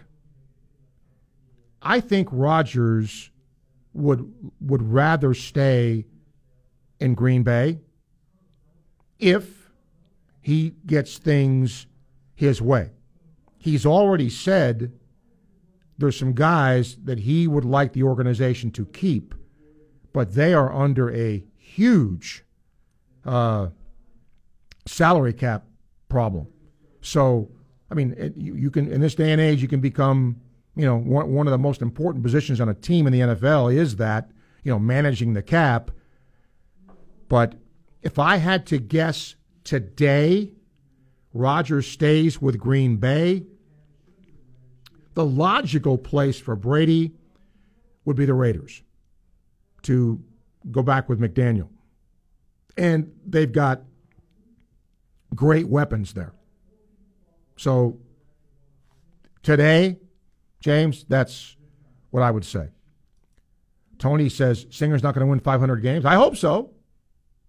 I won't be around when he does it, but uh, and he says funny was everyone was in love with LSU basketball until they played two real games in their out of conference slate. Now they're getting exposed in the SEC. Yeah, yeah. I mean it's been a rough go for them, and I don't think anybody e- even LSU expected, you know, that to happen. Uh, okay. Um, let's get one more email here. Ron says kind of the same thing. Uh, when do you think it's time for an athlete to transfer, uh, to retire? And do you think it's the hardest decision they make? Of course it is. Sometimes an athlete will just say, look, my body can't take this. I can't perform to the level. Joe DiMaggio did that. I mean, it's great. Joe DiMaggio uh, had a lot of pride in what he did, and he loved baseball, loved playing for the Yankees, but he just said, I can't do this anymore. My body won't let me do this, and I'm not going to go out there and embarrass myself. That is the exception. Sometimes athletes go because they love the game, hang on too long. Joe Namath did that. Johnny Unitas did that. You, you don't want Willie Mays did that. You don't want to see guys that were great, great players, and the last thing you see of them is, you know, not being very good. So yeah, that I think that is, if it's not the most difficult, it's right there. N- no doubt about that. 113, time check brought to you by Hayes Jewelry. Bob Nightingale comes on with from USA Today, and uh, we'll talk about the Baseball Hall of Fame inductions for this year. ESPN 98.1 FM, 850 AM, WRUF. Gainesville Sports Center. Here's what's trending now on ESPN 98.1 FM, 850 AM, WRUF. Good afternoon. I'm Daniel Haviv. The Florida Gators football team has just landed a commitment from former Kentucky offensive tackle Kiyaunta Goodwin from the transfer portal. Gators men's basketball will welcome in the South Carolina Gamecocks tonight. This will be their only meeting of the season. South Carolina comes in with only one conference win on the year. Coverage for the game begins here at 6:30 p.m. tonight. Santa Fe men's and women's basketball host Florida State College at Jacksonville tonight. The women tip off at 5:30 and the men play at 7:30. And for some local high school boys basketball, notable games tonight include Oak Hall against Keystone Heights and Columbia at Hawthorne. Both games will tip off at 7:30 p.m. That's your Gainesville Sports Center. I'm Daniel Haviv. ESPN 98.1 FM, 850 AM, WRUF. Hal Lindsey said that a person can live 40 days without food, four days without water, but only one second without hope. The world can knock us down and suck the hope right out of us. Personal challenges, stress, loss, and pain. They're enough to make us spiral into despair and just want to give up. If that's how you feel, I get it. But when the Bible speaks of hope, it means a deep rooted confidence in God's character, that we can trust Him to do what He says He will do. This living hope can be ours through faith in a resurrected Savior, Jesus Christ. Regardless of our circumstances, the hope we have in Jesus strengthens us today and gives us a firm foundation for tomorrow. This is Bryant Wright, hoping that you find real hope in Jesus, speaking right from my heart. For more on this and other topics, visit rightfromtheheart.org.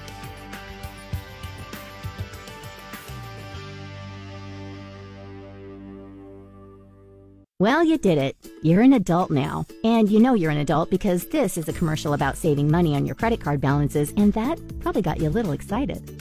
Radiant Credit Union's Visa credit card has a super low introductory rate and no balance transfer fee. So now you can transfer your balances to Radiant, pay less interest, and clear that debt off faster. Pretty wild stuff, huh? Just wait until you start comparing fiber supplements. Visit radiantcu.org forward slash balance to apply today and let us help you define your financial future. Finding great candidates to hire can be like, well, trying to find a needle in a haystack. Sure, you can post your job to some job board, but then all you can do is hope the right person comes along, which is why you should try ZipRecruiter for free at ziprecruiter.com/free. ZipRecruiter doesn't depend on candidates finding you. Its powerful technology identifies people with the right experience and actively invites them to apply to your job. You get qualified candidates fast. So, while other companies might deliver a lot of hay, ZipRecruiter finds you what you're looking for. The needle in the haystack. four out of five employers who post a job on ZipRecruiter get a quality candidate through the site within the first day. ZipRecruiter, the smartest way to hire. And right now, you can try ZipRecruiter for free. That's right, free. Just go to this exclusive web address, ziprecruiter.com slash free. That's ziprecruiter.com slash free. ziprecruiter.com slash free. Coming up at 4, it's the tailgate with Jeff Cardozo and Pat Dooley. Right here on ESPN 98.1 FM, 850 AM, WRUF, and on your phone with the WRUF radio app. Sports Scene with Steve Russell continues here on ESPN 98.1 FM, 850 AM, WRUF, and on your phone with the WRUF radio app. Welcome back. We're hopefully going to be talking to Bob Nightingale from USA Today uh, to talk about the Hall of Fame induction, uh, not induction, but the uh, people who got in, uh, and uh, it wasn't many. Fred McGriff in, Scott Rolen in. Those are the only ones. And sometimes, you know, the way baseball does it, it's kind of good because other halls of fame have, you know, every year you name X players. It's a pretty exclusive club, the way that uh, the Baseball Hall of Fame does its thing. Bob Nightingale covers the MLB for USA Today. He now joins us.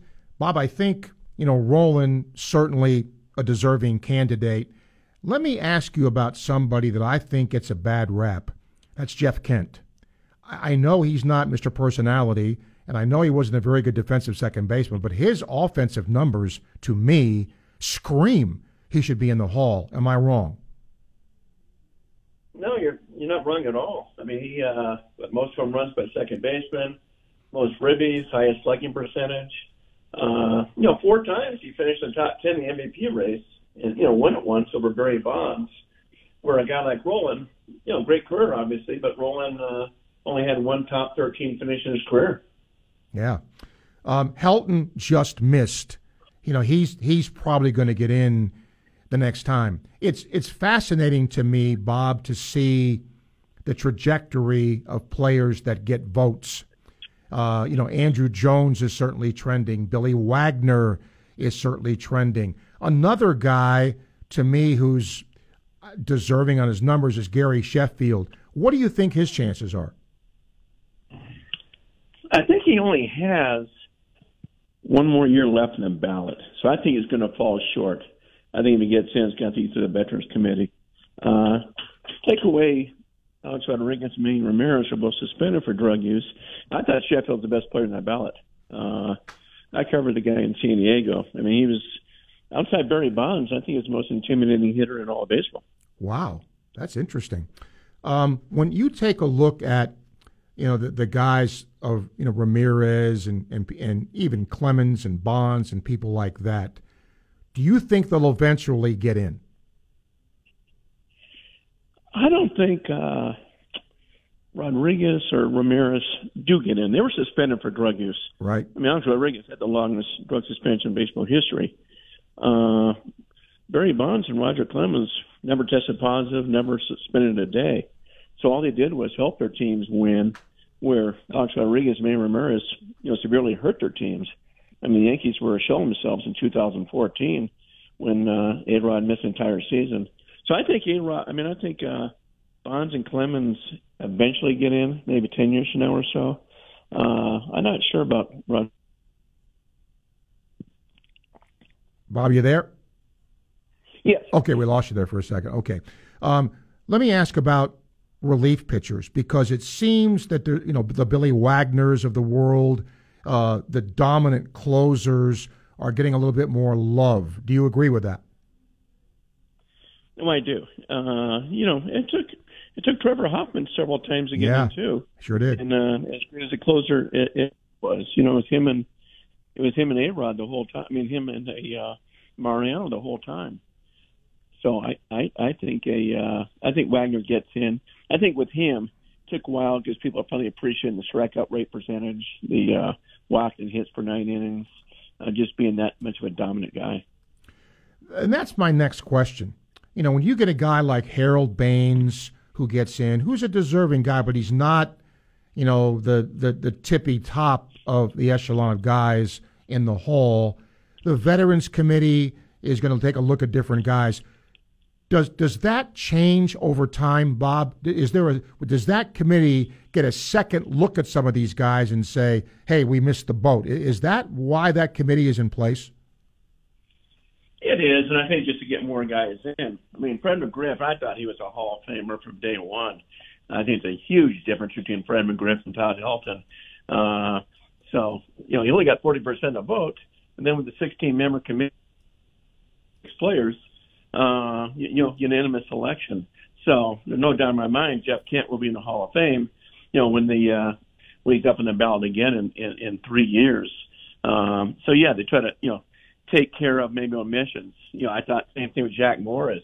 I thought it was a joke that he wasn't uh, in right away. I thought he was always thought he was a Hall of Famer. When you, uh, I'm glad you kind of mentioned him because it segues to my next question. It used to be back in the day with starting pitchers, if you won 300 games, you were in. I mean, that, that was almost an assured thing you were in. Well, I mean, now because of the specialization of the game, we're probably not going to see that. So for starting pitchers, will the criteria then, Bob, be different when it comes up for, for people like that? Oh, absolutely. I mean, for years I did not vote for Curt Schilling. I just thought his win total was too low. I think like 204 or so. But when I voted for Roy Halladay, I said, man, how can I vote for Roy Halladay and not Curt Schilling? So I started voting for Schilling. But no, I think a dominant thing, uh, you know, now it, it, it drops off. I'm not even sure you have to have 250 wins. Well, you don't. I mean, we saw, you know, Halladay uh, uh, get in like that. So, uh, yeah, I, I think three, I don't think we'll ever see a 300 winner again maybe Verlander outside shot, and that's it.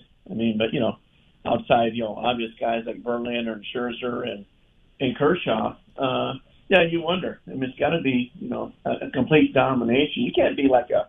I know people bring up Johan Santana. Well, you can bring up Bret Saberhagen too. Yeah, you win a couple of Cy Youngs, but you got to do you got to be pretty excellent during other years as well. Uh, I'm always intrigued by who's coming on the ballot in the next year. And two names stick out to me, Bob. Adrian Beltre, if he's not a first ballot guy, I think he'll be a second ballot guy. But Joe Mauer, I mean, some of the some of the guys, a David Wright, a Mauer, who had really good careers and then sort of fell off the cliff at the end. Of next year's candidates, who do you see has that has a chance to get in? Well, yeah, I'm, I'm with you. Beltre for sure. He'll be. Uh, he'll get over 90%, and not over 95%. Wow. Uh, Mauer's, Mauer's going to be, you know, a beloved guy among the uh, uh, analytic people stats. The, the thing about Mauer, and he was you know, on a Hall of Fame trajectory as a catcher, but when he moved to first base, yeah, he was hitting six, seven home runs a year, driving 40 ribbies. Uh, you know, he still hit the high average. So it wasn't like he was stealing second base or anything like that. So I, I put him almost in the category of Andruw Jones like, hey, very good player, uh, but man, he hit a wall. So I still think he gets in. I'm just not sure he gets in the first uh, the first time. Well, I'm going to end with this, and I'm glad you mentioned Andruw Jones because you know a lot of Braves fans here in the South. I didn't think because of his precipitous fall at the end of his career, Bob. I thought that really hurt him, kind of like Dale Murphy. You know, he had great years and he sort of fell off. But now it looks like Jones is gaining steam. Does he get in? I think he gets in before he's done. And like I said, I'm gonna quit him equate him with the with the Mauer thing. I mean, he was he was so good to be a uh, you know he was so good but just dropped off so much. It's almost like yeah, Mauer's in we should put in Jones. If Jones is in we should put in Mauer. So I mean, Andruw Jones was uh, tremendous, uh, but man, he dropped off a cliff. He really did. But, but I do believe he gets in one day. Well, we will certainly find out. Bob, always a pleasure to talk baseball with you. Where can people see your work? Yeah, just on uh, yeah USA Today, USAToday.com. Yeah, thanks so much. Steve. You got it, Bob. Thank you for your time. Bob Nightingale, a voter uh, for uh, the Baseball Hall of Fame. I love Hall of Fames, Halls of Fame, because you can debate. I mean, there there are some people that are no brainer candidates. You you know, like Beltre, right? He's going to get in. I don't know that he's going to be a uh, a uh, you know ninety percent guy, but he's going to he's going to get in. There there is no doubt in my mind. And then there's the guys like you know Andruw Jones and people like that that we will see. But that's always fascinated me. Uh, all right, the next half hour will be us. So hopefully we can end the day on a good note and talk a little sports. 3928255. And you can email srussell at wruf.com. Don't forget, tomorrow on the show, scheduled, voice of the Gators, Sean Kelly. Also, Ben Brown from Pro Football Focus. Tom Luginbill from ESPN. We'll talk recruiting and NIL with you. Um, I have a lot of respect for what the work that he does and get his thoughts on what the future may be of that. So uh, he'll be with us tomorrow. 127, time check brought to you by Hayes Jewelry, ESPN 98.1 FM, 850 AM, WRUF. From the College of Journalism and Communications, ESPN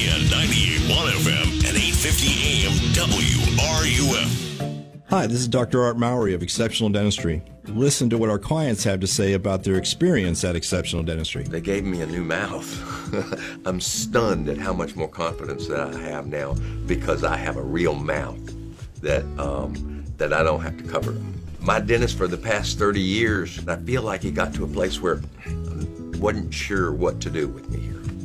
The biggest deal was they gave me an overall plan. This is where we're headed. This is what we're going to do, and then work through that plan. It is a place where you can come, enjoy your time here, have pretty dramatic work done, pain free, and then be very pleased with the results. And you leave with friends.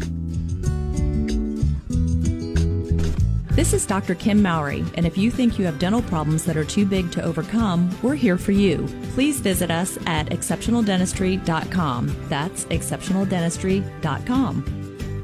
My friend and I are taking a trip to Mexico this year, but neither of us speak Spanish. So we downloaded Babbel and started learning Spanish fast.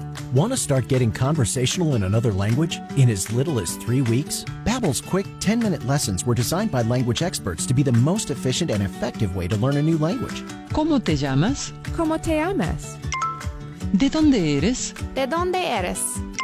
Babbel's interactive lessons are created by real language teachers and voiced by real native speakers using a modern conversation-based method. So in no time, you can start speaking confidently about real-life topics in another language. Nosotras vamos a México en dos días y ahora hablamos español. Gracias, Babbel. Sí, muchas gracias. Babbel, language for life. Celebrating 10 million subscriptions sold. Now try Babbel for free at babbel.com. Just go to babbel.com and start learning a new language today. That's babbel.com. B A B B E L.com. when a cold comes on strong, knock it out with Vicks Dayquil Severe for max strength daytime relief. Just one dose of Vicks Dayquil Severe starts to relieve nine of your worst cold and flu symptoms to help take you from nine to none. Power through your day with Vicks Dayquil Severe, the daytime non-drowsy, coughing, aching, fever, sore throat, nine to none medicine. Use as directed. From the UF Weather Center, here is your WRUF weather update. Warm and windy early on today, then a broken squall line of thunderstorms should push through our area from northwest to southeast. Damaging wind gusts and heavy rain rates will be possible at times. Behind that line of storms tonight, skies clearing and temperatures dropping, lows in the morning in the low 40s. Sunny skies and staying breezy tomorrow afternoon, highs barely making it to 60. From the UF Weather Center, I'm meteorologist Megan Borowski. And now, Patrick Show. Dan Patrick. I would say Joe Burrow, he's kind of a boss. He acts 35. He, he's 25, but he acts 35. I mean, the maturity level where it doesn't seem like he has a pulse. And you can feel it. I mean, it's tangible. When you're out there on the field and you're watching, and he's produced. The Dan Patrick Show. Dan and the Danettes and you. Weekday mornings at 9, right here on WRUF.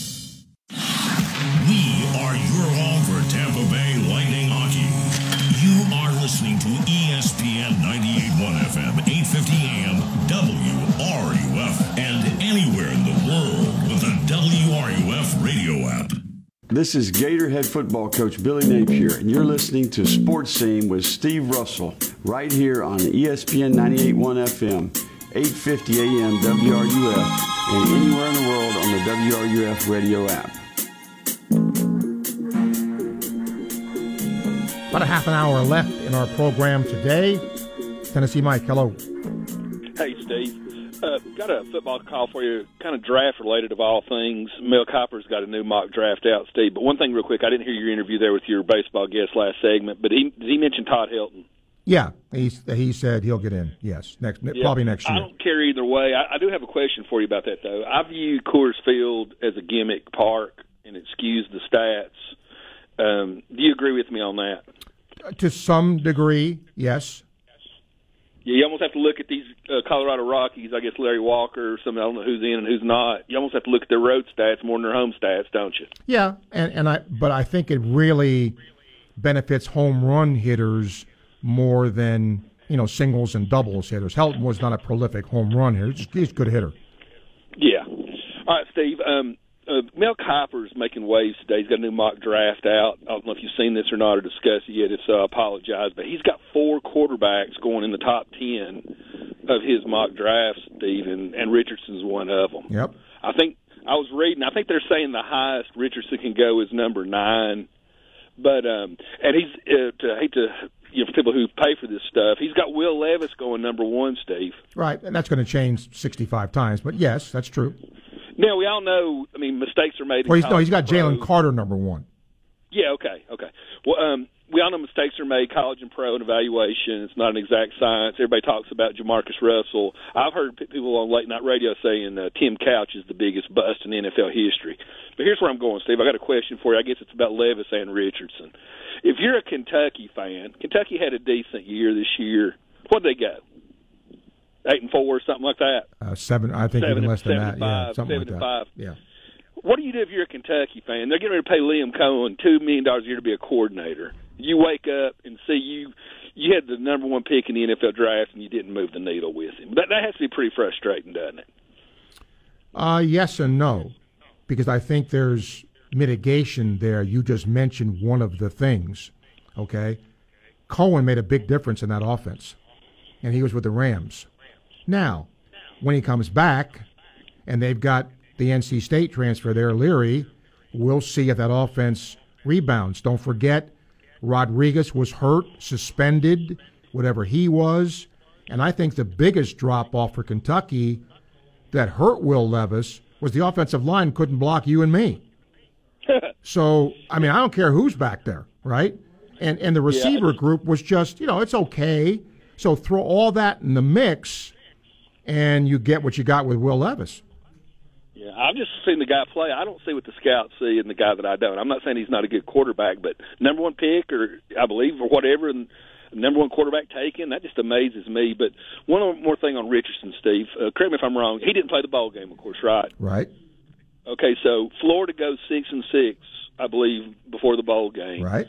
Um, you know, I know all the chatter, you know, new coach and all that, but um, that's a huge deal. I mean, he's a local, born and raised Gainesville dude, right? He is. He's going to be a top ten draft pick. It, would that make him? Is that would that be the highest draft pick to ever come out of Gainesville?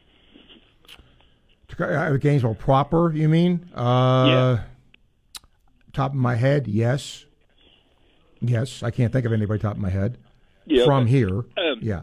Now, now Napier supposedly is an, an offensive guy or comes off the offensive side of the Saban tree. I'll ask you, Steve, as a Florida fan, how frustrating is it that uh, you're getting ready to see a you know lottery NFL pick and y'all didn't do much with him? Well, I'm not a Florida fan. I'm just a guy that does a sports show, even though I went to school at Florida. Um, Right. So, uh, I mean, is, is that something that you hear around the around the uh, sports bars when it comes to Napier? no. what the hell did he- you get out here- of Richardson? No, here's what you hear, okay? And I, and it isn't just me that says this, Mike. It's people that have played in the NFL. It's people that are scouts. It's people that I trust who know way more than me. Okay? Anthony Richardson, for whatever the reason, was not the willing runner that he was with Mullen. I'm not sure if it was scheme. I'm not sure if it was he was you know hurt, which is what some people think that he was never 100 percent. Uh, the the way that Richardson ran at Florida under Mullen was different. It was quarterback power with Mullen. They didn't do that, you know, with Richardson, and he he's never been a high percentage thrower. He's going to be drafted on sheer talent and sheer what could be. That that, that Yeah, that's a- what he is. Yeah, he's a, clearly a developmental Yes, prospect. of- Of absolutely. course. I guess the, what I would say though is is top ten uh, quarterbacks don't dr- grow on trees, and they sure as hell don't come out of Gainesville every day. No, of course not. So I mean, when you get a guy like that, I mean, uh, I'd say there are a few coaches out there that probably could get a little more out of a quarterback than others, right? Uh, yeah, probably. Just kind of, kind of a pretty big deal there, man. It's, last year they said the quarterback draft. we- They talk about what the Marino Elway year, Steve. Could this be the biggest quarterback draft class since that? Uh, that that's going a long way. Uh, you know, I, I'm not going to say that because once again, think of the teams that are drafting; they're bad.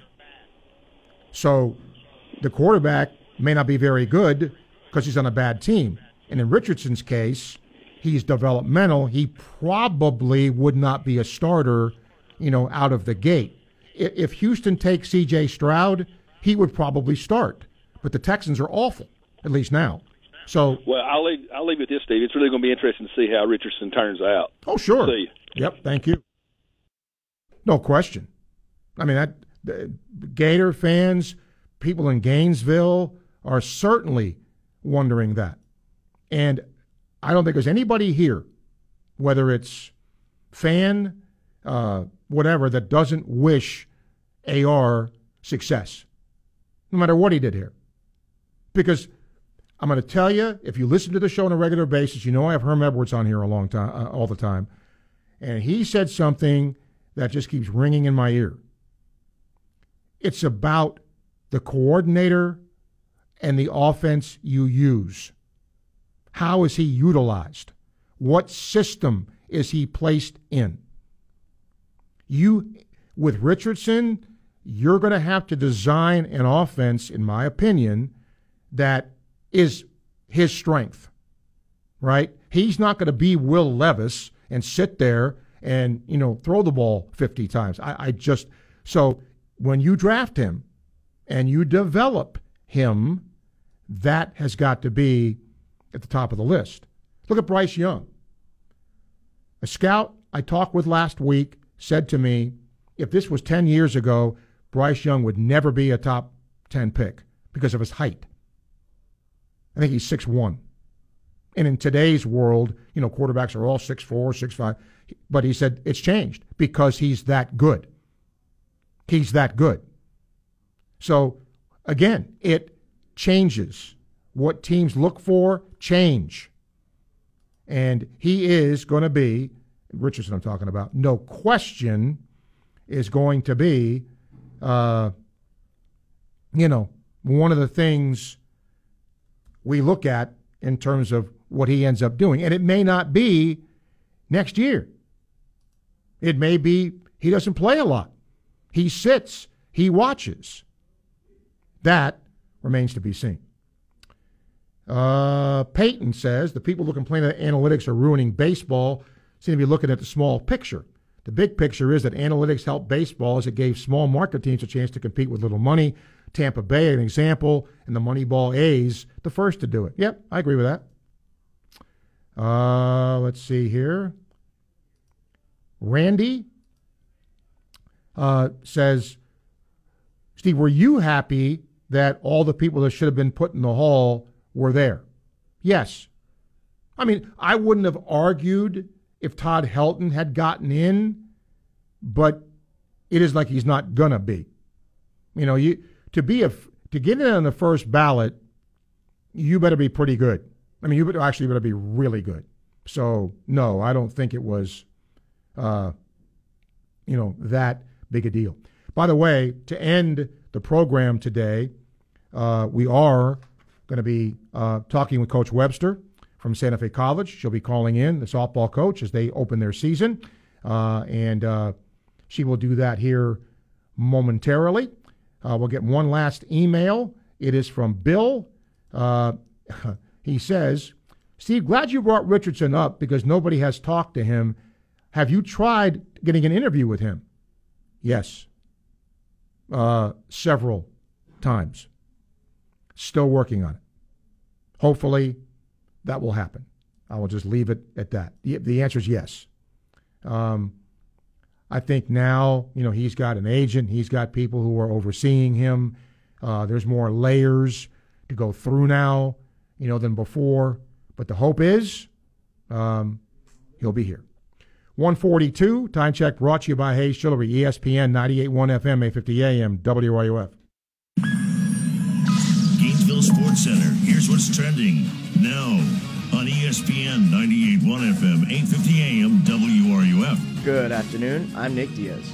Florida Gators football has landed former Kentucky offensive lineman Kiyaunta Goodwin in the transfer portal. The former five star is the third offensive lineman to make the move to Florida this offseason and was considered the number six offensive tackle in the 2022 class. The Florida Gator men's basketball team is set to host the South Carolina Gamecocks tonight at the O'Connell Center. The Gators are coming off a 61 59 victory against Mississippi State and are looking to pick up another SEC win against South Carolina. Coverage begins right here at 6:30. In other news, Former Gators tennis player Ben Shelton's run in the Australian Open ended Wednesday morning in the quarterfinals against Tommy Paul. Shelton was just one of three men representing the United States in the Australian Open quarterfinals. That's your Gainesville Sports Center. I'm Nick Diaz. ESPN 98.1 FM, 850 AM, WRUF. You don't have to go through yet another year with that knee pain or back pain. People with chronic joint pain are getting real lasting relief from QC Kinetics. Hey, it's Steve Russell.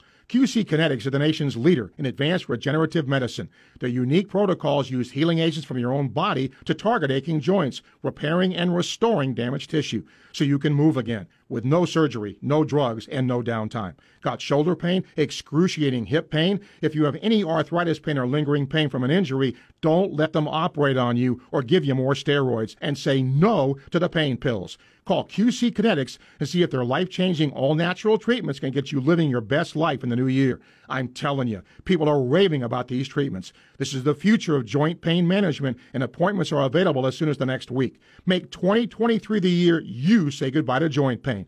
Now with clinics in Gainesville, Ocala, and the villages, 352-400-4550, 352-400-4550, QC Kinetics. On the road, there's a thin line between safety and tragedy. Don't cross it. Give law enforcement, first responders, and service professionals the space needed to do their jobs. When you see flashing lights, move over a lane or slow down 20 miles an hour below the posted speed limit. See lights? Move over, Florida. It's common sense, it's common courtesy, and it's the law. Brought to you by the Florida Department of Highway Safety and Motor Vehicles.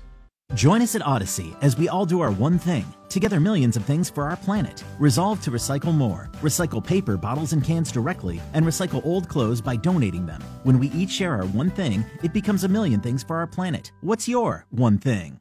This is Mark Wise with ESPN. And this is Steve Russell. And this is Hoop. There it is. Is anyone up for a game of basketball? Listen live every Monday morning at 11 a.m. as we talk hoops, the Gators, the SEC, and the top games in all of college basketball. Focus on the fundamentals. We've gone over time and time again. You can also listen to the show on Apple Podcast, Facebook, and WRUF.com, or listen at any time by finding Hoop There It Is on your favorite podcast platform. Hoop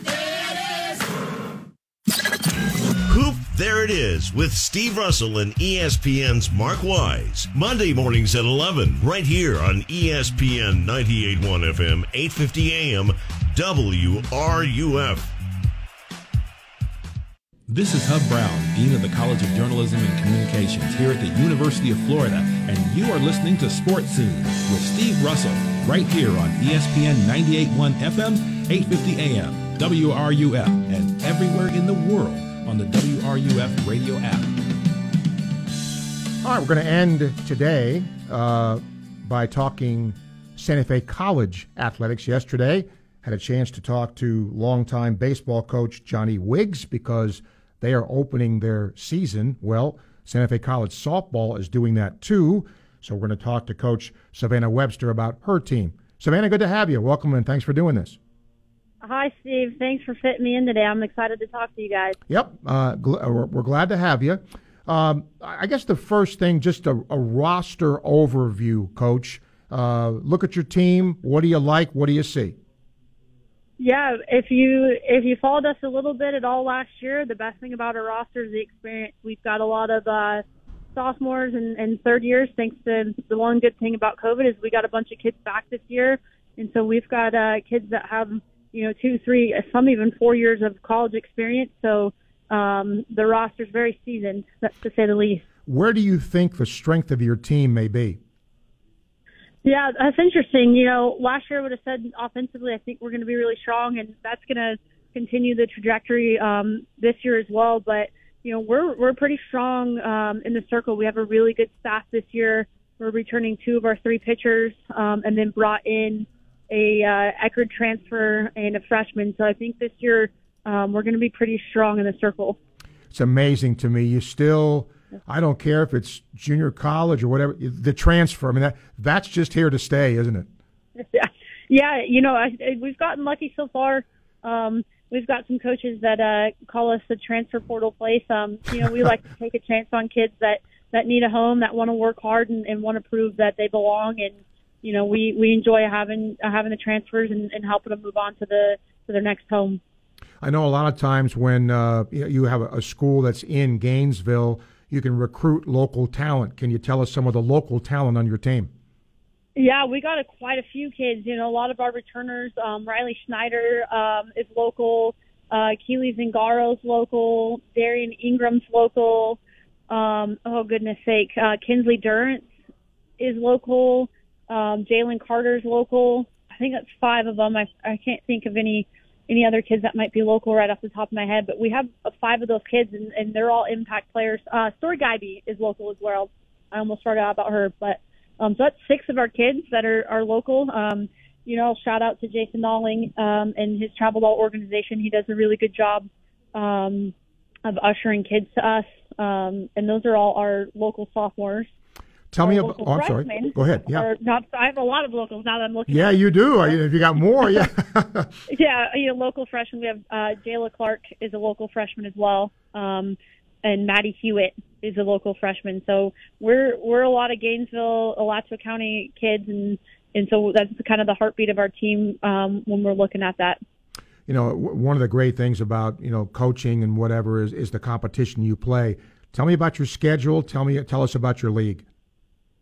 Yeah, our schedule, we're going to get battle tested right out the gate. We play um, the number one team, back to back national champions, uh, this Friday, first game out. And then we play the number five team, and we play the number three team.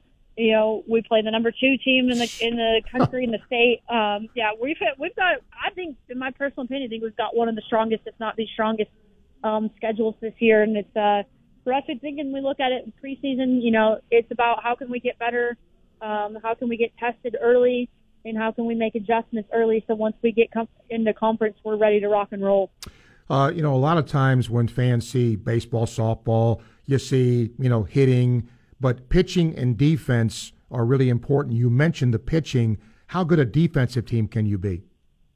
Yeah, yeah hopefully a lot better. Um, you know, and we grow and grow from year to year. Um, you know, we brought in, you know, some kids that are you know, take a lot of value in defense. You know, we tell the kids all the time, offense is what sells the tickets and gets people there, but defense is what wins championships. So we've got a good group of middle infielders, um, some seasoned kids, um, and then have a really good corner, um, third baseman, first baseman. So we're, you know, solid defense in the outfield too.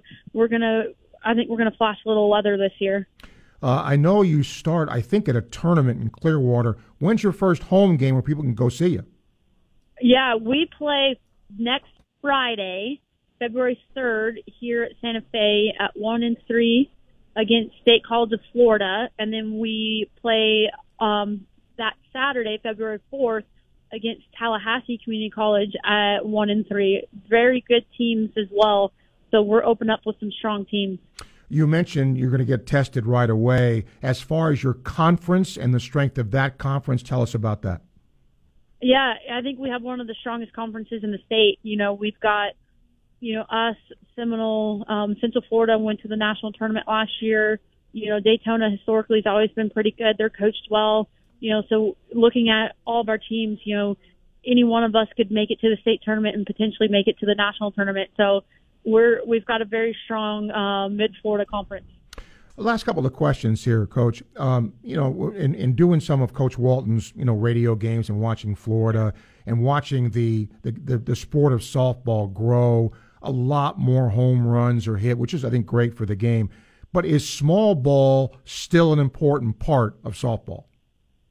Yeah, it's something that we've worked a lot more on this year, and it's something that we're going to rely on a lot. I think um, you know, we we tell our kids and the philosophy is to hit your doubles and home runs will come, and you always want to get in the scoring position. But you know, we're going to have to squeak out runs and and do things that we need to do if we're not having a good day at the plate, and and having small balls extremely important for us. And you kind of mentioned, you know, in the circle, um, is it? By, do you have a dominant pitcher? Do you think is it going to be by committee? How do you think that'll work? You know, I think each one of the kids bring, you know, the opportunity to be dominant. We're returning Darian Ingram, who's, you know, second team all region, um, Sophie Abrams, second team all conference, and then we're bringing in Kinsley, um, you know, good division two pitchers, 5'11. And so each one of them can, can all be dominant on their own. But I think, you know, when we're looking at things, we look at it in numbers. And so I think we're, we're strong with our staff together as one and we have a, a kid that's a little spinny, little spinny freshman that will come in and, and offset the kid. I love it. Uh, well, I wish you luck. Uh, don't forget, uh, they open up on the road to the tournament, I think in Clearwater this weekend. And as coach said, a week from Friday, your first chance to go see them over at Santa Fe College. Thank you for doing this. I appreciate it. We'll get you back as the season progresses. Good luck to you. Hey, thank you. I appreciate it. Have a good one. You got it, coach. Thank you. She's done a good job over there. That's Savannah Webster, the head coach at Santa Fe College Softball, joining us here on Sports Scene. All right, we got about uh, three or four minutes left here. Uh, we got a couple of emails we will get to uh, before we say goodbye for the day, and uh, I'll get to them here. I, you know what? I, I got to tell you, uh, how do I want to say this? Sometimes when you're at a place for a long time, you obviously get a, a, a historical perspective. The sport that has changed the most here on campus for me is unquestionably softball. Unquestionably. When softball was resurrected here in 1998, I got to do a lot of their games. And I remember Chelsea Sakizzie pitching in the circle, and it was a joy to do games from this aspect. They were over fast. I can't tell you how many of those games were one nothing, two one. Hitters were slappers, you know, not home runs at all. Uh, it, it was just defense, pitching, and squeak out runs. Look what the game's evolved to. Look what the game has evolved to over the years. Pretty cool. And that really has changed. And I think for the better. I think and, and I think the reason you can see that is look at the number of fans that go watch that team play. They're good. That certainly helps. And, you know, every once in a while, they'll play a 2 1 game. But a lot more homers, a lot more action in softball, and that has really elevated the sport to unprecedented success, both you know locally here and nationally. I mean, when the College World Series takes place, ESPN gets big numbers for that because those kids are good and it's a fun sport to watch. Uh, all right, Todd what one aspect of the game does Florida need to exploit to get the win tonight in basketball?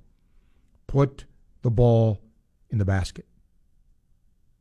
I don't think Carolina is a you know great scoring team. If this if this gets to you know be a low scoring game, that favors South Carolina. That keeps them in the game. Todd. So I think the higher scoring this game is, tonight, this game, the more it, it sort of favors Florida. We will see. And don't forget, we have live coverage tonight beginning at uh, 6.30. Tomorrow on the show, all goes well. The voice of the Gators, Sean Kelly, will recap tonight's game, look ahead to the gauntlet of games Florida will have coming up in basketball, starting, by the way, with the Keyontae Johnson game Saturday at Kansas State. Pro Football Focus is Ben Brown, scheduled to be here. We'll look NFL playoffs with him. Uh, and we also are going to have Tom Luginbill here from ESPN to talk college football, NIL, future of the sport, all that. I really like Tom's work, and uh, we've had him on here before and look forward to having him back here tomorrow for a uh, Thursday edition of the show. Look forward to that. Um, I'm going to close with this. There, the last two or three weeks have been fun to do in terms of phone calls and whatnot. And now, unless something changes, NIL is going to go in the rearview mirror because the whole Rashada thing sparked such controversy that that's been done now. And so you really start talking real sports. That's what's going to happen here, I hope. Softball starts soon, baseball starts soon, spring training starts soon.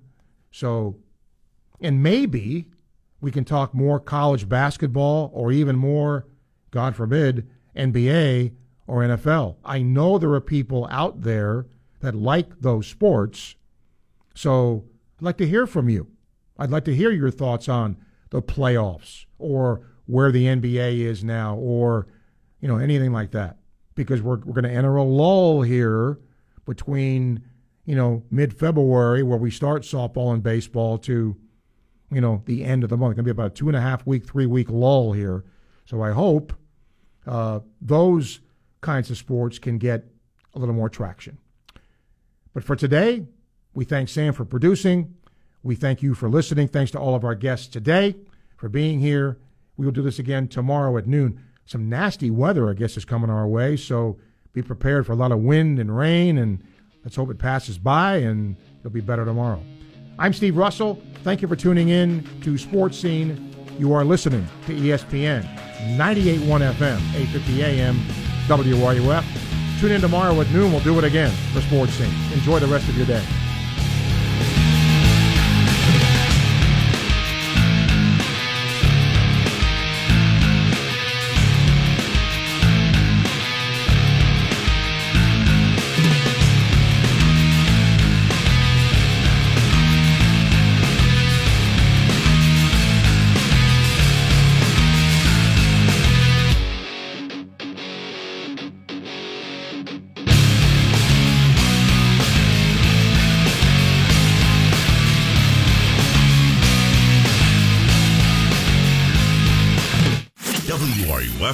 Gainesville, U251CG Gainesville, from the Spurrier's Gridiron Grill Studios. We are ESPN 98.1 FM, 850 AM, WRUF.